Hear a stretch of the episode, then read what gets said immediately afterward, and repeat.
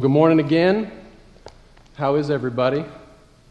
Good. That's a good response. Good.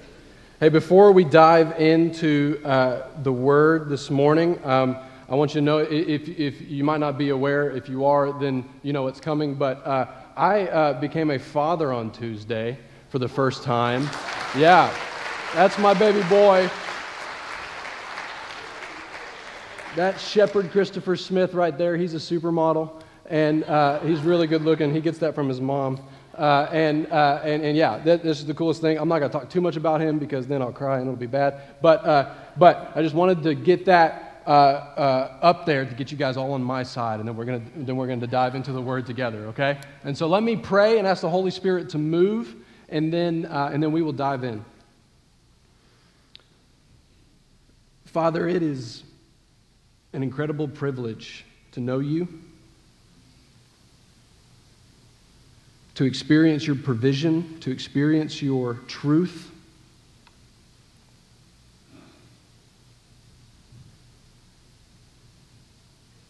Father, I pray that you would allow us to realize that, that you would reveal that to us.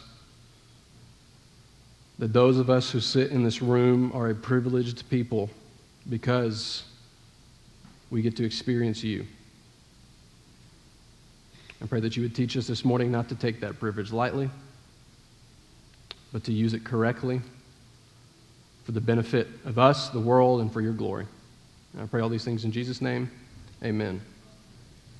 Amen. So we are in the middle of our series on 1 Corinthians, and we are in 1 Corinthians 10. So if you have a Bible um, or a phone or whatever, any way to access the Word of God, then you can turn to uh, or slide to chapter 10 of 1 Corinthians. And if you don't have a Bible or a phone app, then there is a Bible on the back of the pew in front of you. There should be. Um, and if you don't have a Bible, I believe that is our gift to you.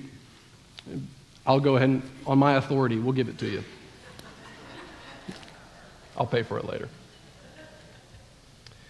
So we're going to be in chapter 10, but in order to get some context, I want to read to you a, a text that we read last week together. Um, but uh, it's not going to be on the screen. I just want you to, to listen to this because the argument that Paul is making, though it's divided by a chapter number that was added years later, it is in, in, in constant flow with the end of chapter 9. And so the end of chapter 9 goes a little bit like this Do you not know that in a race all the runners run, but only one receives the prize? So run that you may obtain it. Every athlete exercises self control in all things. They do it to receive a perishable wreath but we an imperishable. So I do not run aimlessly. This is Paul. I do not run aimlessly. I do not box as one beating the air, but I discipline my body. The Greek is I make my body my slave and keep it under control, lest after preaching to others, I myself should not be disqualified. It's an interesting question to me, or an interesting statement that Paul makes about his own disqualification or the possibility of his own disqualification. Why does Paul have to concern himself with being disqualified? Why would the apostle and the greatest missionary in history be concerned with himself about something like disqualification? It's a crazy question in my mind for Paul to ask of himself. Here's why I think because Paul knows, and if you've got notes and you've got a pen, I would write this down because this is kind of the title of today's talk. Is that Paul knows that though faithfulness is of utmost importance, idolatry is easy. Paul knows that though faithfulness is of utmost importance, idolatry is easy. And I'm going to go ahead and define idolatry uh, for us because most of the definitions you have in your head are correct, but they're not, um, most of them are probably not full or complete. And so I, I want to, to give a more general um, a definition of idolatry for, for our case, or our sake this morning. And I'm going to say idolatry equals failure to be faithful. Idolatry equals failure to be faithful. And so faithfulness is of utmost importance, but idolatry is easy. And remember the context that we're in in 1 Corinthians. In the past few chapters, Paul has been talking about uh, using Christian freedom correctly. He keeps saying, I am free in Christ, But here's how I use that in a beneficial way all things are lawful for me, but not all things build one another up. And so we're in this context of using Christian freedom that we have in Christ, but using it correctly. And Paul's concern for himself and the people he's writing to and to us this morning is over presumption or overconfidence or complacency in that freedom. So, to the possibly complacent Christian and to himself and to us this morning, Paul warns that though faithfulness is of utmost importance, idolatry is easy. And like a good historian, Paul is going to look back at history to learn lessons so that we do not repeat the mistakes of others. And so, starting in chapter 10, he tells the story of the Israelites. And so, starting in verse 1, he writes For I do not want you to be unaware, brothers, that our fathers were all under the cloud, and all passed through the sea, and all were baptized into Moses in the cloud and in the sea and all ate the same spiritual food, and all drank the same spiritual drink. For they drank from the spiritual rock that followed them, and the rock was Christ. Nevertheless, with most of them, God was not pleased, for they were overthrown in the wilderness. And so, what uh, Paul is, is setting up here is an example of the Israelites as the people of God, as the people who were privileged to have the provision and the experience of knowing God and being identified as his people.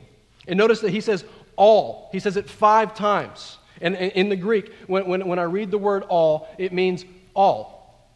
And so it's, it's fathers were all under the cloud. That is, that they were all um, under this pillar of cloud that God led the people through the Red Sea, uh, through out of the uh, uh, captivity in Egypt. Um, if, if, you don't know the story, he, he's got this cloud um, by day and a pillar of fire by night, and it's representative of God's presence leading the Israelite people out of captivity in Egypt. And they were all blessed to experience that and to be led out of Egypt by that cloud. And they all passed through the sea. The sea was divided for them in a miraculous way, and they, they passed through it out of captivity from Egypt. And all were baptized into Moses in the cloud and in the sea. And, and Paul, right now, is kind of giving an allusion to us uh, Christians reading, because we know baptism. We, we, we, know when we were baptized, we were baptized in the name of the Father, the Son, and the Holy Spirit. And, and, and more specifically, we were baptized into Christ, meaning that we give, we voluntarily give our lives to Jesus. And baptism is our symbol of that. The old us is gone and the new us is here. And the new us is going to promise to follow Jesus for the rest of our lives. And so what he says is that they were baptized into Moses' leadership, much like we would be baptized into Christ's leadership through the cloud and in the sea. And he says that all ate the same spiritual food. They were all provided for by God. Most people who grew up in Sunday school know about a thing called manna. And they all drank the same spiritual drink, for they drank from the spiritual rock that followed them, and the rock was Christ. If you don't know the story, then uh, what happens is, is they're thirsty, they're complaining about needing drink, and basically God says, Hey, there's a rock, hit it, and water's going to flow out of it. And you're like, God, that's stupid. That's crazy. And then they do it, and it works because that's how God works. And so, um, and so this miraculous provision in the desert where water is coming out of a rock and Paul again kind of goes back uh, into our context for Christians and says, remember that we have that same provision. We have a, our rock, and our rock is Christ. And he is also saying that Christ, the pre existent, pre incarnate Christ, was there in the Exodus story, was there in the Exodus event. That the same Christ that provides for us was there for them. So he uses this word all Five times. They all had experienced God's provision. They all could have and did consider themselves the people of God. But, or as Paul says, nevertheless, with most of them, God was not pleased, and they were overthrown in the wilderness. This word, word overthrown is kind of like overtaken or like it's, it's battle imagery. And the image is pretty graphic, but it's, it's, it's the image of a people, of an army being mowed down in a field. And so it, it, he was not pleased with most of them because they were overthrown in the wilderness. So, if you would imagine with me for a second, and I, and, and I don't want to, to cause any kind of, uh, uh of, of, anxiety or unnecessary anxiety or any kind of unnecessary doubt in here for anybody who's kind of on the fence here about this whole Jesus thing, but, but it is necessary for us um, to, to, to imagine for a second what it would be like to be a Hebrew at this time and knowing that you are one of God's people, and then basically finding out the hard way that he is not actually pleased with you. That you would presume that God is on your side, and what you find out is that you were not on God's. Why do we need to talk about this? Why does Paul bring up this story of the Israelites, the Israelites' unfaithfulness? Why? Next section, starting in verse 6. He says, Now these things took place as examples for us, that we might not desire evil as they did. So he, what he's saying is, let's learn what not to do from these folks. Verse 7 Do not be idolaters, as some of them were. As it is written, the people sat down to eat and drink and rose up to play.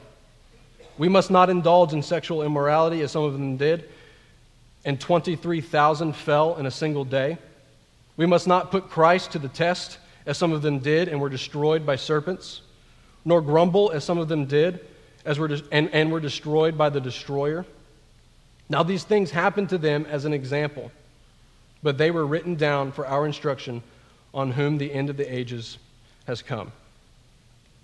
So we're learning what not to do. And so we're going to kind of outline their uh, specific mistakes here. And one of the things that um, he says is he goes idolatry, and then he goes sexual immorality, then he goes uh, into a few other things. And, and this idolatry thing, I'm going to interpret this passage in this way. This idolatry thing is kind of a heading. Now, they are guilty of specific, like particular idolatry. I mean, everybody knows that right after the Exodus event, right after they come out of captivity in Egypt by God's hand, they just build a golden calf and start worshiping it. Right? So we know that they actually do like physical idolatry. But what we also know is that God's covenant with them is that I will be your God and you will be my people. And so for them to break that covenant in any way, it's like a marriage. For them to be unfaithful in any way is idolatry. And we're going, to, we're to see why in a second. And so he says they're idolaters, and they're idolaters in these three specific ways sexual immorality, putting God to the test, which is like pushing God's uh, boundaries. Some of you who have kids, you, you know what that feels like. And complaining. Sexual immorality, putting God to the test, and complaining. Sexual immorality would be idolizing your own pleasure your own body, your own desires. In that moment, and most of the time it's in a moment, in that moment you decide that your pleasure is better for you, is more satisfying to you, is more important to you than God. Or pushing the boundaries with God, which is idolizing your own plans. It's making God in your own image. It's assuming that God is on your side without concerning yourself with whether or not I am on his side. Or complaining, which it doesn't it seem weird that complaining is in this list? You got sexual immorality, you got putting God to the test, and then you got complaining. If you would like to do like a top five sins, I don't think I would put these together. But he says complaining nonetheless. And here's what complaining is, and I think it might actually be the worst one. All sins are equal, but I think this might actually be the first one. He says, complaining is seeking satisfaction in something other than God. Or rather, I should say, complaining is the result of seeking satisfaction in something other than God. Because what happens is you don't get satisfied and then you complain. It's a test for idolatry. And if you know anything about the Old Testament, the Old Testament is a story of God being faithful to a bunch of complainers. They pulled out of Egypt and they're free. They're out of 400 years of slavery. And they're like, man, the food was better back then and we didn't even have to pay for it. What? You were a slave. Who cares if you pay for food or not? Like, you were a slave. Sexual immorality, pushing the boundaries, and complaining. Here's the big point though they experienced God's privilege and provision, and though they thought they were God's people, they ultimately experienced God's wrath. If you were to go back into uh, the Old Testament, into Exodus, into Deuteronomy, into Numbers, you would see the stories that he's specifically referencing here. And so I don't have time to go through all of them, but th- th- these are things that actually happened. He's not making some sermon illustration up. These are things that actually happened where people did these things, were disobedient, they were unfaithful, they were idolaters, and they experienced death because of it. And these are people who were expecting to have a good and prosperous life because God was on their side. And what they found de- was death because they were not on His. But before we look at them, the Israelites in the Old Testament, and think that they were dumb, because we always do that, don't we? We always read the scriptures because the scriptures are actually written, a lot of times the stories are sometimes even humorously to make some of the people God's people. So, like uh, the Israelites and the disciples, uh, for sure, in the Gospels, um, sometimes it's written so that we actually realize how dumb they are, right? Because it's trying to teach us a lesson, and it's got to make it really obvious because we're dumb too, right? So before we look at them uh, as dumb and think that, that, that we might uh, never make that mistake, we must look at how easy idolatry is for us as well. Every, every spring break, uh, we take college students and a few other folks to um, Spain. We, if you don't know, we have a partnership. This church is a partnership with a church in Denia, Spain, uh, where we are planting uh, churches. It's five churches in five years. We're planting churches in the areas around Denia, um, uh, and, and, and, we're working with them to do that. And so every spring break, we take college students and we visit these church plants, which they call Casas de Esperanzas, which is uh, houses of hope. And, uh, and, and, what these are uh, right now is they are church, house churches. They're, uh, if you've ever seen a, a college, our, our college ministry does community groups. These are what they are. And so they, they just, a bunch of people, um, probably a lot of them, like some Christians, some non Christians, all meeting in the same uh, house, eating food together, maybe singing some songs, doing a Bible study. And all of them have leaders who have stepped up and are leading them. And the goal is that these would become uh, churches. And so we would uh, go to these places in, every spring break and, and, and we, we ask them questions because we go there uh, to learn. We call it a mission trip, but we really don't go to help them. We go to learn from them and then come back and do what they're doing um, in Waco or take what we learned um, in Spain and take it back to Waco. And so we, we, we ask them questions about what it's like to be a Christian in Spain, um, what it's like to, to follow Jesus in Spain. And, and, and, and I, I, I, the answer that we often get um, is an explanation of, of Spanish culture and really like European culture nowadays.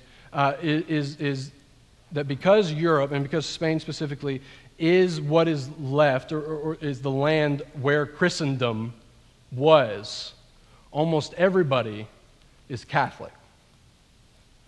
Almost everybody would say that they belong to the Roman Catholic Church. Almost everybody would say, Yeah, I'm a Christian. But what they say to us these, these Christians that we work with um, in Spain is like, yeah, but none of them, hardly any of them, are actually following Jesus. They're very nominal, they're very cultural. They call themselves Christian because their parents were Christian and their parents' parents were Christian. They call themselves Christians because they're European. And then they'll ask, inevitably, what is, what's it like in Waco? And we have to be honest and say it's the same, but Baptists. That we actually here have a, a, a Christian culture. In fact, I often call Waco to my college ministry friends around the country. Waco is like the Vatican of evangelical thought. And so, like, we, this is the place where all of the conservative Christians live for, for some reason. And so, we, um, we, uh, uh, we, we talk about that we have this cultural Christian uh, uh, culture, we have this Christian culture that drives everything that happens in Waco. And yes, it is going away. Some of you who have lived in Waco for a long time um, know that it's not as Christian here as it was 30 years ago. But, um, but it's still very Christian compared to the, a lot of the world. And so um, the danger that we have here, and specifically with, with, with me and our college students, and when we're reaching folks at Baylor University, the danger that we run into is that we actually don't have to share the gospel with many people like they know the facts of Christianity, they know the story, they've heard of Jesus. But we actually have to show them what it's like to actually follow him. In other words, we lead a lot of Christians to Christ. That, that's the problem that we have here in Waco is that sometimes our religious tradition and our religious culture actually will create a complacency, actually will create a, a, a, a, state of mind where we think that God is on our side, but we don't realize that we are not on His. Unfortunately, in explaining faithful living to college students, I have found in the past four years here, I have numerous times had to distinguish between being a Christian and actually following Jesus. Because our churches are filled with people who are good church folks but aren't following Jesus with their lives. Many people who are great Baptists but aren't disciples. We have many evangelicals but few actual Christians. And so, what Paul is saying to us is that we need to seriously look at ourselves and make sure that we are not idolizing our religious tradition over God Himself, or that we are not leaning on our religious culture to count as actually being faithful to God. We need to seriously look at ourselves. And here's what I would say if you are in here and you are thinking, yeah, they need to seriously look at themselves, I'm talking to you. Here's a quick test. Because complaining, remember, is a good test for idolatry because it means that you are trying to seek satisfaction in something that is not God. And because it's not God, it's not ultimately satisfying. Therefore, you complain. Here's a good test. If you find yourself constantly complaining about everything, you're probably idolizing some sort of preference in your life. If you find yourself complaining about your wife or your husband, you've probably put too much on them to satisfy you. If you find yourself complaining about your church and the things that happen here, you probably idolize your preferences and how you would like things to go here more than you do actually following Jesus. So, how do we, the Christians, learn from their mistakes? This is where Paul gives us good news. Paul says in verse 12, Therefore, let anyone who thinks that he stands take heed lest he fall. Meaning, if you think you're good, watch out. If you presume, if you're overconfident, watch out. Be alert, like Jesus said to the disciples. Verse 13 No temptation has overtaken you that is not common to man. And here's the big thing God is faithful. And he will not let you be tempted beyond your ability. But with the temptation, he will provide the way of escape, that you may be able to endure it. Number one, watch out. That's how we beat it. Watch out. Learn from the past mistakes. Learn from the ancient Israelites. Learn from the disciples in the Gospels. Learn from the Corinthian church. They had all kinds of problems. Learn from those people, but also learn from past mistakes of people you know. You, we all have parents that made mistakes that we tried to learn some, and then we, we always end up like actually doing the exact same thing. We're like, dang, I'm exactly like my dad. But, but, you, uh, but we, we learn from our parents, learn from um, folks in this church. And this is, this is the thing that we do as family, okay? So this is not like uh, we judge each other like the, the older generation or like the younger generation is looking at the older generation, looking at all your mistakes, and we're all angry with you, and we're like, we're never going to be like them. That's not what I'm saying. But as the older generation in our church, maybe it's your responsibility as the parent, as the grandfather, as the, the patriarch or the matriarch of our church family to show the younger generation what it's like to make mistakes and then correct them and to apologize. Allow us to learn from each other. Number one, watch out. Number two, count on God's faithfulness, not your own. The thing I love, the thing I love about Jesus in relationship to the Old Testament. And so if, you, if you're in here and if you're a Christian or if you're a church person and you're like, I've always wondered why the Old Testament, this is why, right? This is how we read the Old Testament. This is what it's for. We read the Gospels, especially Matthew, because Matthew was a Jew and he knew the Old Testament really well. And so uh, in Matthew, if you read about Jesus, he'll oftentimes be referring back to the Old Testament, and Matthew will refer back to the Old Testament in relation uh, to Jesus. And one of my favorite parts in Matthew is Jesus' temptation. Because Jesus' temptation, if you're reading well and if you're paying attention and you know your Old Testament, Jesus' temptation is an exact reverse of the Israelite story in the Old Testament. The Israelites complain about bread. And Jesus, when tempted with bread, says, Man does not live on bread alone. I don't get my satisfaction from bread, I get my satisfaction from God. The Israelites put God to the test, and Jesus says, I'm not going to put God to the test. Satan says, Hey, you jump off this big tower, and then God will save you he's like, I'm not going to put God to the test because Jesus jumping off that big tower is Jesus presuming, and with Jesus correctly, but still presuming that if he jumps off this uh, thing, that God will react to his plan and be on his side. And Jesus' concern is not whether God is on his side. Jesus' concern is whether he's on God's side. And so he's not going to put God to the test. And Satan says, hey, seek your own will, seek your own pleasure. This is what the Israelites did seek your own pleasure, seek your own will. And Jesus did the opposite. Jesus laid down his life for the sake of others and for the glory of God. Now, this is the cool thing about, about this, this, this message in, in, in 1 Corinthians here, is that Paul says, yes, faithfulness is of utmost importance. And idolatry is really, really, really easy. So watch out. But remember that we serve a faithful God. The story of the Bible is a faithful God being faithful to unfaithful people the entire time, all the way through until he comes back. And it may seem obvious, but the way to avoid idolatry is to look at Jesus. So I'd ask you this morning if you are in here and you find yourself struggling with maybe some of the specific things that they talked about with the Israelites, if you found yourself struggling with, with putting your own physical desires, physical pleasures above following Jesus, this is not a place where you will be judged. This is not a place where if you were to tell somebody that they would look down on you and think that you were dumb. This is a place where we all understand that idolatry is easy because we've committed it.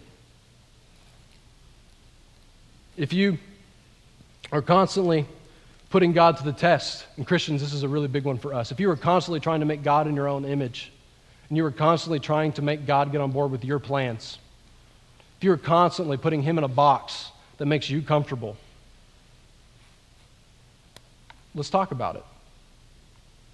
This is a place where we all do that. That's why we're here, because we're trying to get better.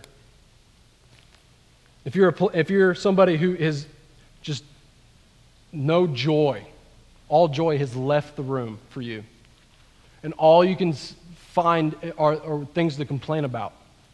You're just constantly dissatisfied. That's something to tell somebody else about because that doesn't have to be the case. Your circumstances might not change. I can promise you that. But what also won't change is God's faithfulness to satisfy you. And so, one more time, I want to say it may seem obvious, but the way to avoid idolatry is to look at Jesus. Let's pray.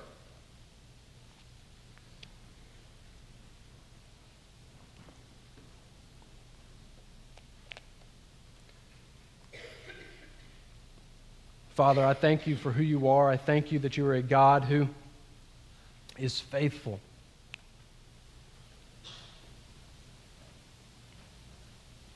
And it, it's crazy to me that, that, that history is orchestrated in such a way, and stories have been told in such a way that we are able to look back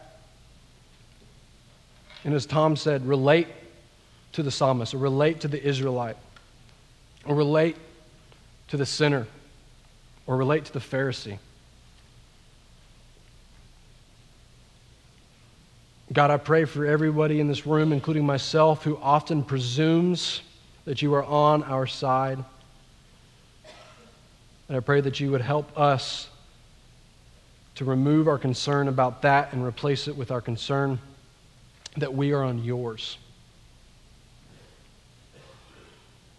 Father, most of all, I pray that you would show us Jesus. That this morning we would not leave this room without experiencing your provision in your Son, his death on the cross, and his resurrection, in which we find life. God, I thank you again for who you are. And I pray all these things in Jesus'